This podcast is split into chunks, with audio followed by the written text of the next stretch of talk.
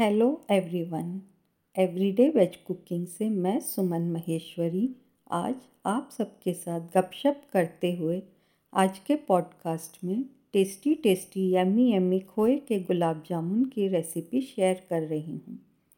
नाम सुनते ही मुँह में पानी आने लगा होगा और गुलाब जामुन खाने का मन भी होने लगा होगा। जी हाँ गुलाब जामुन का नाम सुनते ही सबका यही हाल होता है। भारत में गुलाब जामुन एक बहुत ही लोकप्रिय मिठाई है। ये बहुत नरम और स्वादिष्ट होते हैं। यूँ तो गुलाब जामुन बनाने के लिए किसी मौके की ज़रूरत नहीं है। जब मन करे तब झटपट बनाएँ और खाएँ और खिलाएँ। स्वादिष्ट गुलाब जामुन कुछ खास अवसरों पर जैसे त्योहारों पर, शादियों में और परिवार में प्रमुख फ़ंक्शंस जैसे birthday party wedding anniversary kitty party आदि पर भी अक्सर बनाए जाते हैं। अब आप मेरी कुछ खास बातें ध्यान से सुनिए। गुलाब जामुन बनाने के लिए मैंने घर का बना खोआ और बाज़ार से लाया हुआ गुलाब जामुन मिक्स का इस्तेमाल किया है। अब आप कहेंगे, लोग तो खोए के गुलाब जामुन बनाने में मैदे का इस्तेमाल करते हैं। Yes you are hundred percent right पर मैंने पर्सनली एक्सपीरियंस किया गुलाब जामुन मिक्स मिलाने से गुलाब जामुन ज़्यादा अच्छे बनते हैं। आप भी ट्राई करके देखें। एक बात और, कुछ लोग गुलाब जामुन तेल में तलते हैं, पर आप मेरी बात मानिए और गुलाब जामुन देसी घी में तलें। आप देखेंगे गुलाब जामुन का स्वाद कई गुना बढ़ जाएगा। टू एक्सपीरियंस द डिफरेंस एक बार आप बनाकर तो देखिए। आई एम वेरी श्योर इसके बाद आप खुद तो गुलाब जामुन हमेशा देसी घी में ही बनाएँगे और दूसरों को भी एंकरेज करेंगे। अब एक और इंपॉर्टेंट टिप शेयर कर रही हूँ। गुलाब जामुन बनाते समय कई बार बीच में एक सख्त गांठ बन जाती है, जिसकी वजह से गुलाब जामुन कड़े और बेस्वाद हो जाते हैं। लेकिन अगर हम प्रत्येक गुलाब जामुन के बीच में एक छोटी मिश्री स्टफ़ कर दें तो कभी भी सख्त गांठ नहीं पड़ती और गुलाब जामुन एकदम सॉफ्ट एंड स्मूथ बनते हैं। Try this tip to make perfect gulab jamun. आइए, अब आप 20 से 25 गुलाब जामुन के लिए सामग्री नोट कर लीजिए। आप लीजिए 100 ग्राम गुलाब जामुन मिक्स। आप अपनी पसंद का कोई भी गुलाब जामुन मिक्स ले सकते हैं। खोआ 100 ग्राम। कुछ लोग खोए को मावा भी कहते हैं। चीनी 300 ग्राम। पानी 300 ml काजू चार किशमिश पच्चीस, इलायची पाउडर चौथाई टीस्पून, छोटी वाली मिश्री, इसे डायमंड शुगर भी कहते हैं। बीस से पच्चीस दाने ले लीजिए। केसर के धागे पाँच से छः दूध सत्तर से अस्सी एम देसी घी एक कप।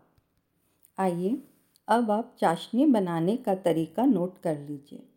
केसर को एक चम्मच दूध में पाँच मिनट के लिए भिगोएँ और फिर इसे घिस लें। एक भारी तले वाले पैन में चीनी और पानी लें। पैन को आँच पर रखें। चीनी के घुलने तक मिश्रण को हिलाते रहें।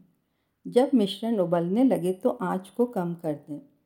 मिश्रण में एक टेबलस्पून दूध डालें और बिना चलाए उबलने दें। गंदगी पैन के किनारों पर इकट्ठा होगी। इसे एक बड़े चम्मच से धीरे से हटा दें। पाँच मिनट में चाशनी तैयार हो जाएगी। चाशनी बस थोड़ी चिपचिपी होनी चाहिए। अब आप आँच बंद करें। चाशनी में इलायची पाउडर और केसर डालें। केसर और इलायची पाउडर मिलाने से स्वाद और खुशबू दोनों बढ़ जाते हैं। लीजिए, बातों बातों में चाशनी तो बनकर तैयार हो गई है। आइए, अब गुलाब जामुन बनने का तरीका नोट कर लीजिए। एक प्लेट में गुलाब जामुन मिक्स और खोवा लें और हाथों से अच्छी तरह मिलाएँ। अब आवश्यकता अनुसार दूध डालें और नरम आटा गूँथ लें। इस पर थोड़ा सा घी लगाएँ और आटे को ढककर पाँच मिनट के लिए रख दें। तब तक काजू को छोटे टुकड़ों में काट लें।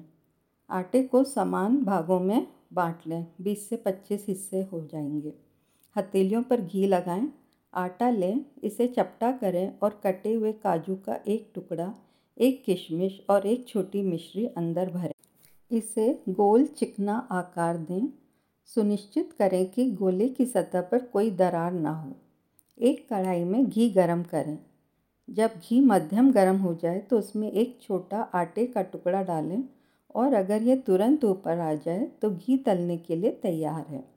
मध्यम आँच पर गुलाब जामुन तलें। एक बार में आप चार से पाँच गुलाब जामुन तल सकते हैं। गुलाब जामुन को छोटी चम्मच से धीरे धीरे हिलाते रहें। और जब गुलाब जामुन सुनहरे भूरे रंग के हो जाएँ तो उन्हें पेपर नैपकिन पर निकाल लें और गरम चीनी की चाशनी में गुलाब जामुन डालें और इसे आधे घंटे के लिए छोड़ दें। आप गुलाब जामुन अलग अलग तरीक़ों से सर्व कर सकते हैं। जैसे गुलाब जामुन को गरम, ठंडा या रूम टेम्परेचर पर सर्व करें।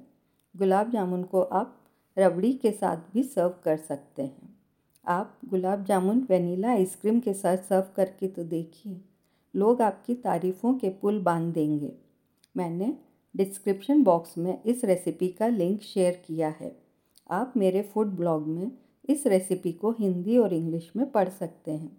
आशा करती हूँ आप सबको आज का पॉडकास्ट पसंद आया होगा। अपन जल्दी ही फिर से मिलेंगे और यूँ ही गपशप करते हुए एक और नई रेसिपी बनाएँगे। Bye. Have a nice day.